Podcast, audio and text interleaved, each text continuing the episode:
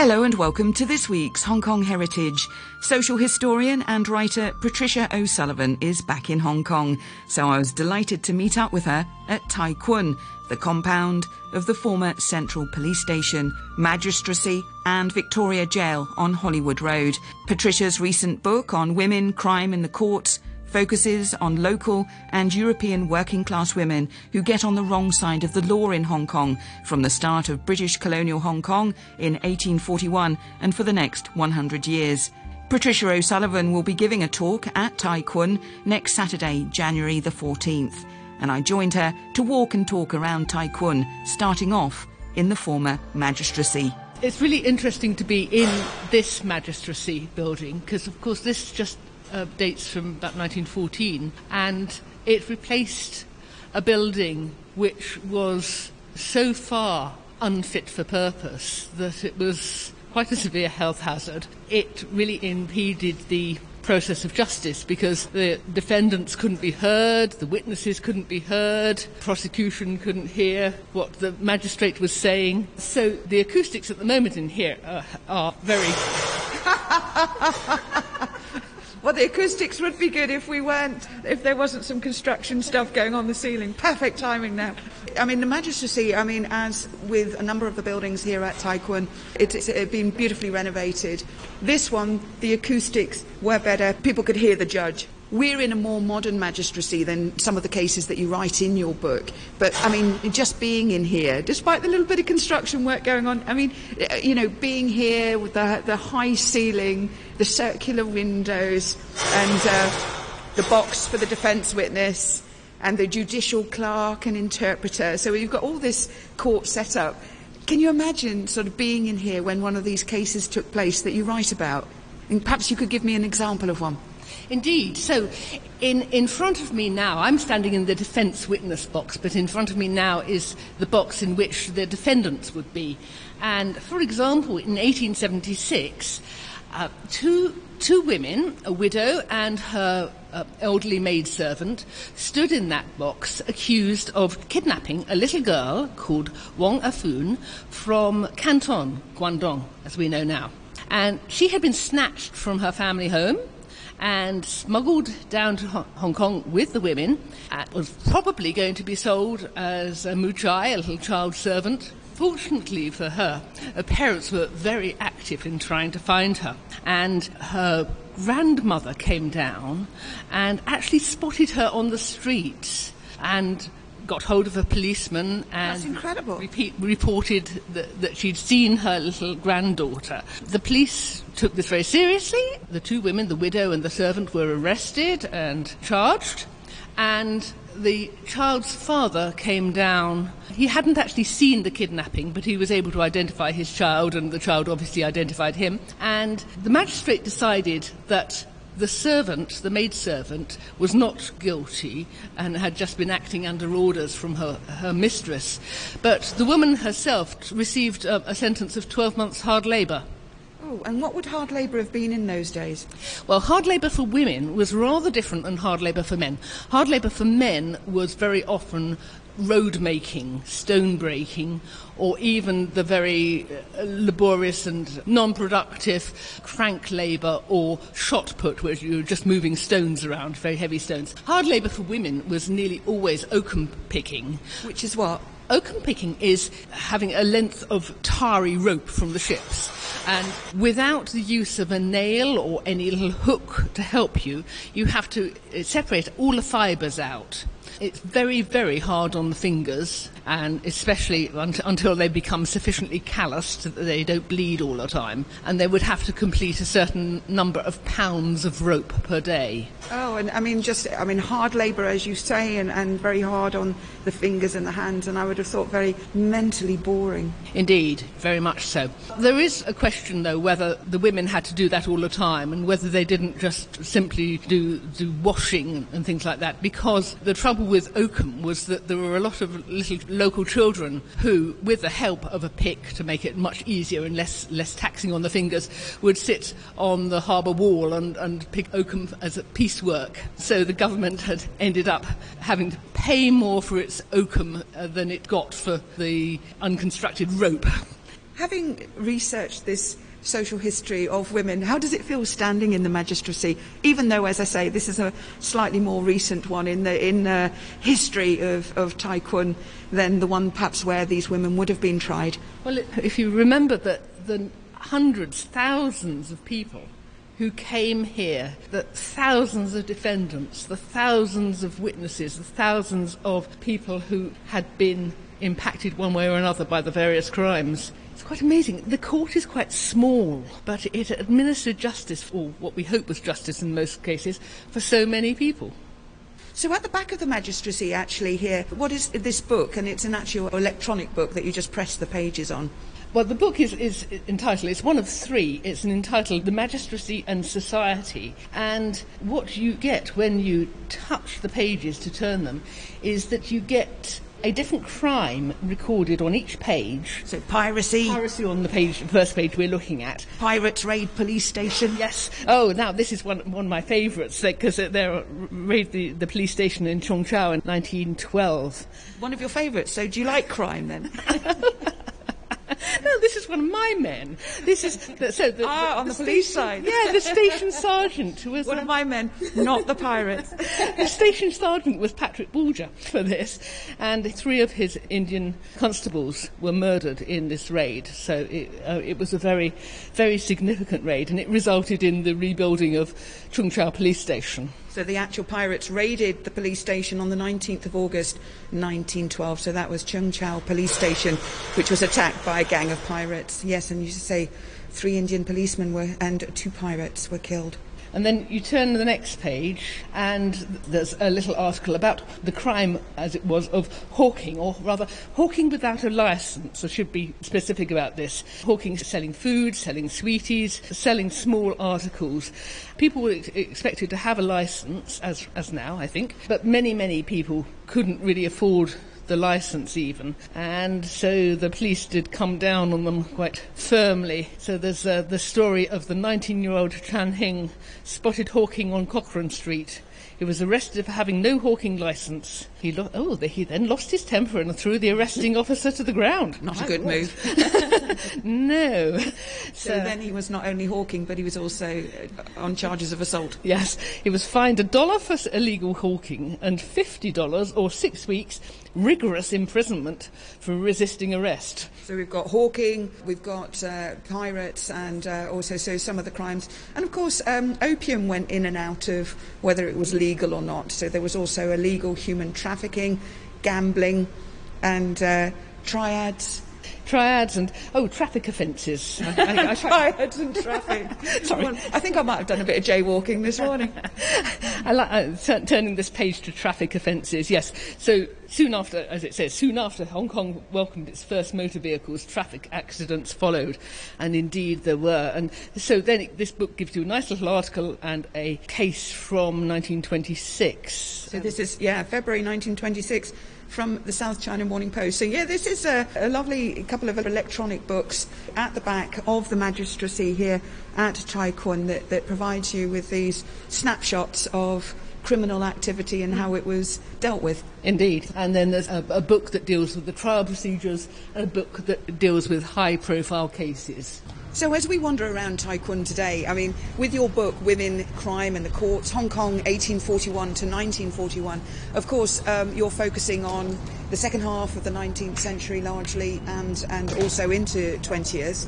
So, when a woman would come here, she's committed a crime, she's been caught, or she's thought to have committed a crime, and uh, she's here at Tai. What would the process have been? So, what happens to her here? Is she put in a holding cell initially?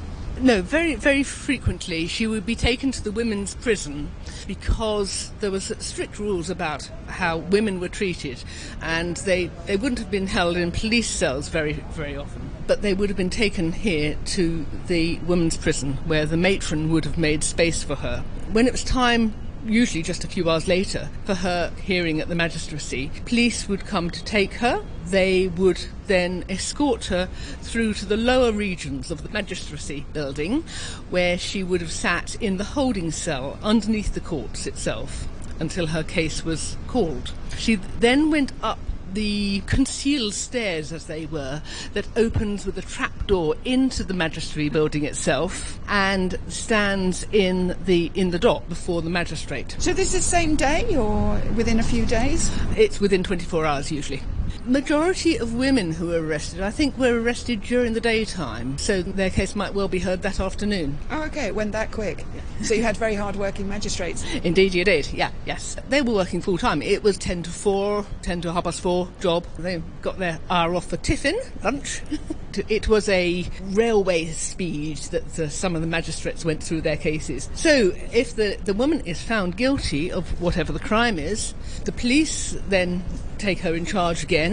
They take her to the charge room in the police station where they note down her name, her address, her, her details. They also make a note of any of her possessions and then she is given her prison number, assuming that she's been given a custodial sentence, a, a, prison sentence. They then escort her past the magistracy again and then to the gates of the women's prison, which we can just see from here. We're standing just in front of the magistracy building and where she would be received by the matron and then inducted into her life in the prison.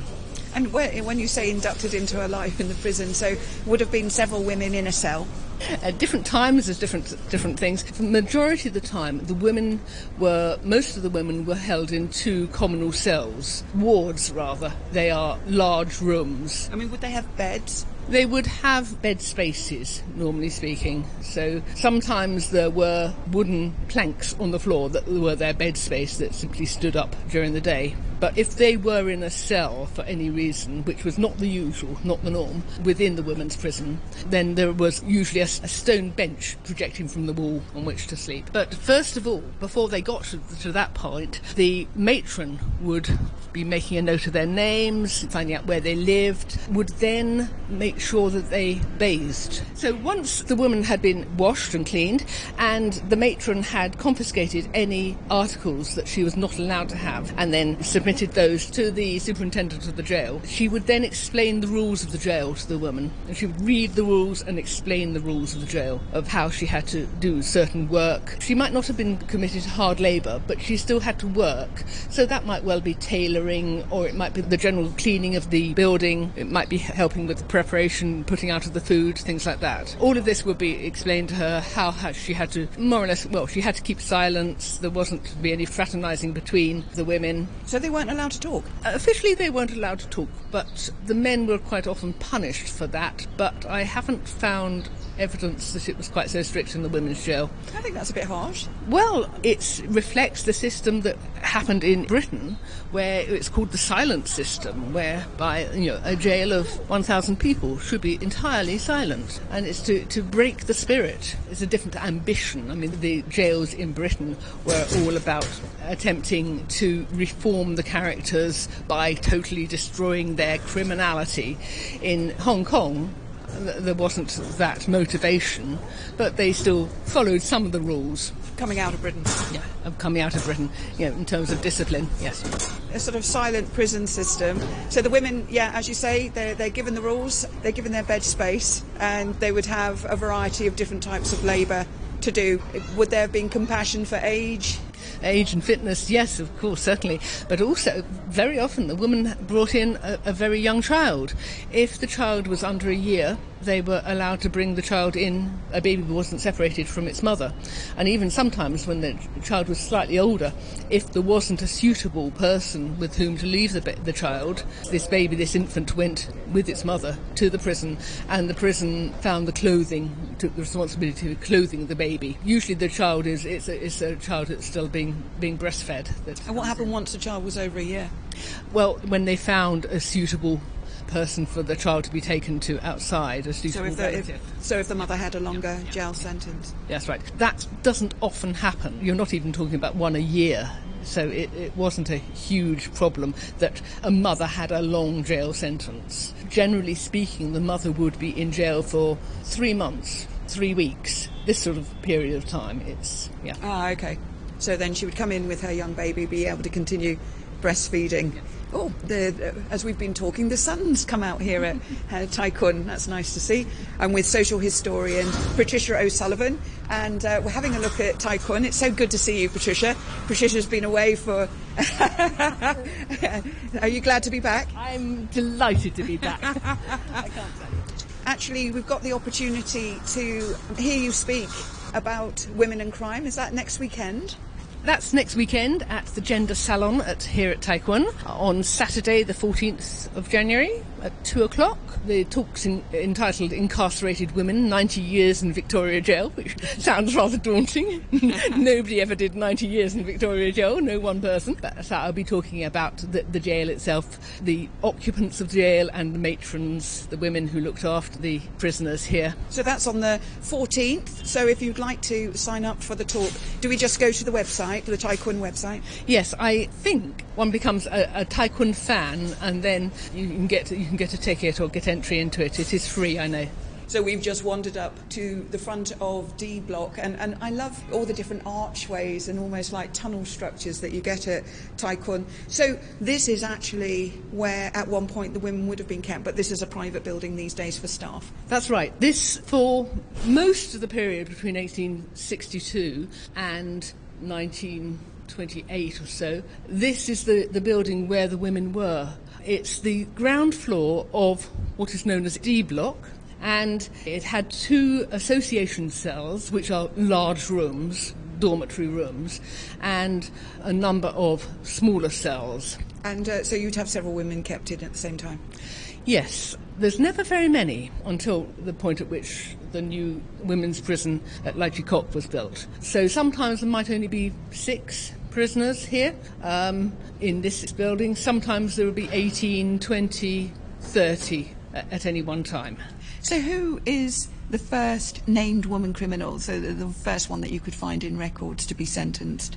The first one we know of by name, as you say, is Leong Kwok Shi, who, with her husband Leong Awa, in 1844 were sentenced by the newly opened Supreme Court. So she had appeared at the magistracy then and then been sent to the Supreme Court.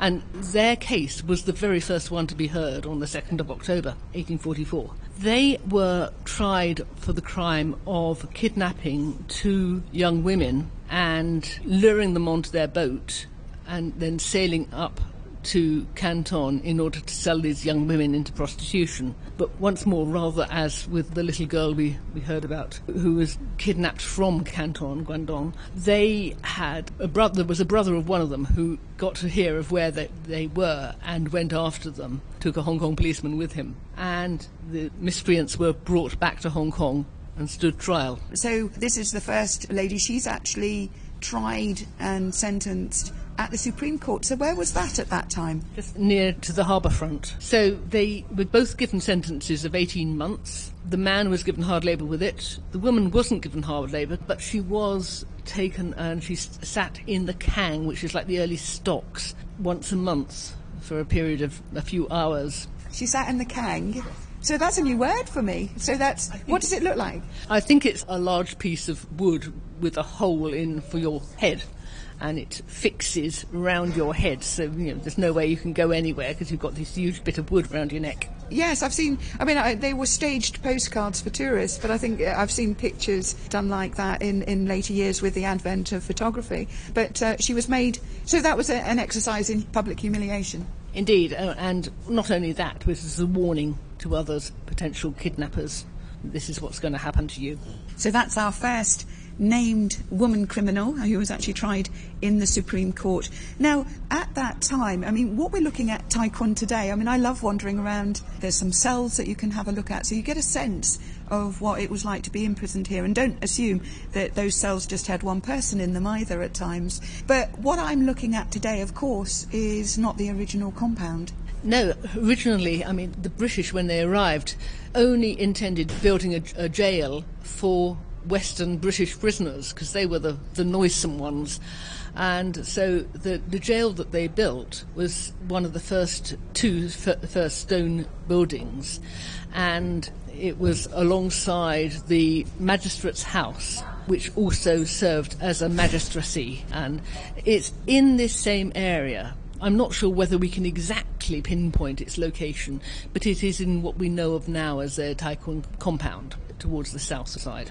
So the, the magistrate's house was a rather poorly built building, and after a couple of years, they had to build another one for William Caine, chief magistrate, and the, the jailer lived in that house. But there were a couple of types of criminals that they hadn't thought about. I should go back and say, having built a stone building for the rowdy Westerners, they very soon found that they had to also incarcerate some of the local Chinese. And, well, they just requisitioned a couple of sheds and strengthened those somewhat for the first Chinese prisoners but two groups of people that they hadn't considered. One was the debtors, people who were imprisoned for not paying money they owed. What sort of debts did you come across then? Would that be money owed to a government or money owed to a business? It would be money owed to a business or money owed to another individual. So two, two people could take each other to court, and it's called summary ju- jurisdiction, and they fight over who owes what to whom. Because before you mentioned it, I'd forgotten this idea of a debtor's prison. Yeah, it's a civil case, so therefore they're not subject to a penal regime. And they have a better lifestyle. They're, they're entitled to receive food in. Oh, they could order out? More or less, yeah. so early delivery. Yes. Um, what they're not allowed to order out is uh, liquor or opium, but they are allowed cigarettes or cigars, tobacco rather. That's vaguely civilised. Now they had to they had to find somewhere else for, for debtors because debtors could kick up a stink really if they were put into the prison with with criminals because they were not criminal. So the debtors uh, had to be found rooms in the chief magistrate's house, later jailer's house, and the other group, of course, were women. Well, there weren't very many of them. There might be one or two this time. But it's interesting how you describe that. You, you sort of say, oh, uh, you know, uh, maximum probably at times here was 30. Then when it does build in later times, and of course the population is growing, then a women's prison is created at Chi Kok. But am I being naive? I mean, were there fewer women committing crimes? Are there always fewer women committing crimes? No. Things changed in the 1930s and beyond. But in this early period, yes, there are fewer women here anyhow. There's also a lot less female criminality. There's an unwillingness to understand things that women have done as crime quite often. Hmm. But the so there's quite early empathy because this was the other thing with with your book, Women, Crime and the Courts. Hong Kong 1841 to 1941 is something that you that does come across here is is also the social circumstances of these women how some of them are genuinely forced into a position of desperation where they commit a crime. It might not necessarily always be just perhaps greedy intent Yes, I wouldn't like to say that the earliest uh, magistrates had much empathy for, for the women, but there's the understanding these aren't crimes as committed by women. I mean, what is so striking is the huge disparity between what happens here and what happens in England or Scotland, where in England about 25% of criminals were female, or, or criminals within jail, the jail system were female, and in Scotland it's almost closer to 40%. So the very, very large numbers. But in those two countries, I mean, most, a lot of those women in jail were prostitutes. Now, that's very different in Hong Kong because the, the brothel slavery system kept women who were employed in the sex trade within within brothels and not on the streets and not therefore um, subject to committing crimes. In general terms, brothels were legal. Some brothels were legal. Brothels that were licensed were legal. Yeah. yeah. So how did this place look in the 1850s? In the 1850s, the, there were still the original uh, prison buildings, but they were gradually being replaced. And but the chief magistrate's house, which then became the the jailer's house and the women's jail and the, the room for the debtors as well had to be knocked down and it was rebuilt, more substantial structure was rebuilt about 1856, 1857, which gave the, the women a couple of rooms and it also allowed a room for the matron or the wardress. I should say, right at the outset, there wasn't a matron to look after the women and, and the records say that the women were attended to by the, the jailer himself.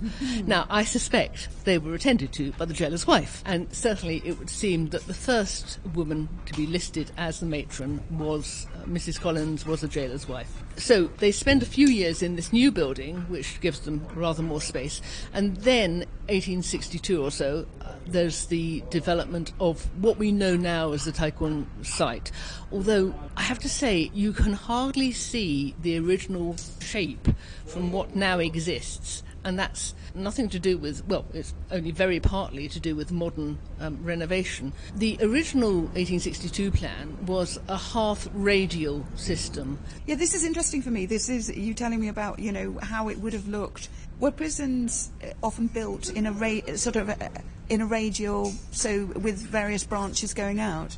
It was a particular type of design that was used quite often both in Britain and in the USA. The idea was that all parts of the uh, prison could be seen from a central viewpoint, central, often central watchtower. So a half radial system means that you've got, in, in Hong Kong's case, an east and west projection of buildings and then there were the two buildings going out at 45 degree angles from those, and then another, a, a fifth um, leg, as it were. And these would have all been made out of brickstone? Yeah, indeed. Now, you, in your historic research, have managed to find these these women prisoners, the social stories whereby, you know, sometimes it was the conditions that they were in, driven by poverty. It could be the, the death of a husband that drives them into that desperate situation. Some women probably just were taking advantage of a situation where they could kidnap a young girl or, or whatever and, and generate some money. Do you think that more needs to be done to tell the women's story in Hong Kong? Women's story in Hong Kong is almost invisible. Read any of the standard histories, and you might find in 300 pages, you might ha- find five women mentioned. So, women's history is, is always an afterthought anywhere in the world, pretty well. But in Hong Kong, it's, it's really quite acute, I would say, in terms of the lack of representation we see in, in the way history is understood here. So, really, at the gender salon where you're going to be uh, giving your talk, these stories really do need to be properly told and properly researched. They matter, yeah. For a lot of the time, women are not half the population of, of Hong Kong, but they are a, a, good percentage. You know, they're, they're always at least 25% of the population of Hong Kong. What you go for a lot of the time is what I'd class as nitty gritty working class, which means that, again, these, these women will disappear from history because they're, they're not the governor's wife, they're not a visiting travelling writer. They're people indeed who didn't, didn't write their own stories who were too busy just making enough money to keep body and soul alive or to send money back to keep mum alive or whether mum was in, in Ireland or whether mum was up in up in mainland China. Just yeah keeping themselves going. But as social historian and writer Patricia O'Sullivan says the stories of the women in Hong Kong's history matter. You can attend her talk at the Gender Salon at Tai Kwun at 2 p.m. on January the 14th Please go to the Tai Kwun website for more details. I also recommend the exhibition at Tai Kwun, Women in the Shadows of History, which is on until January the 15th. I'll add more details about Patricia's talk and the exhibition on the Hong Kong Heritage Facebook page. Thanks for listening and join me next week on Hong Kong Heritage.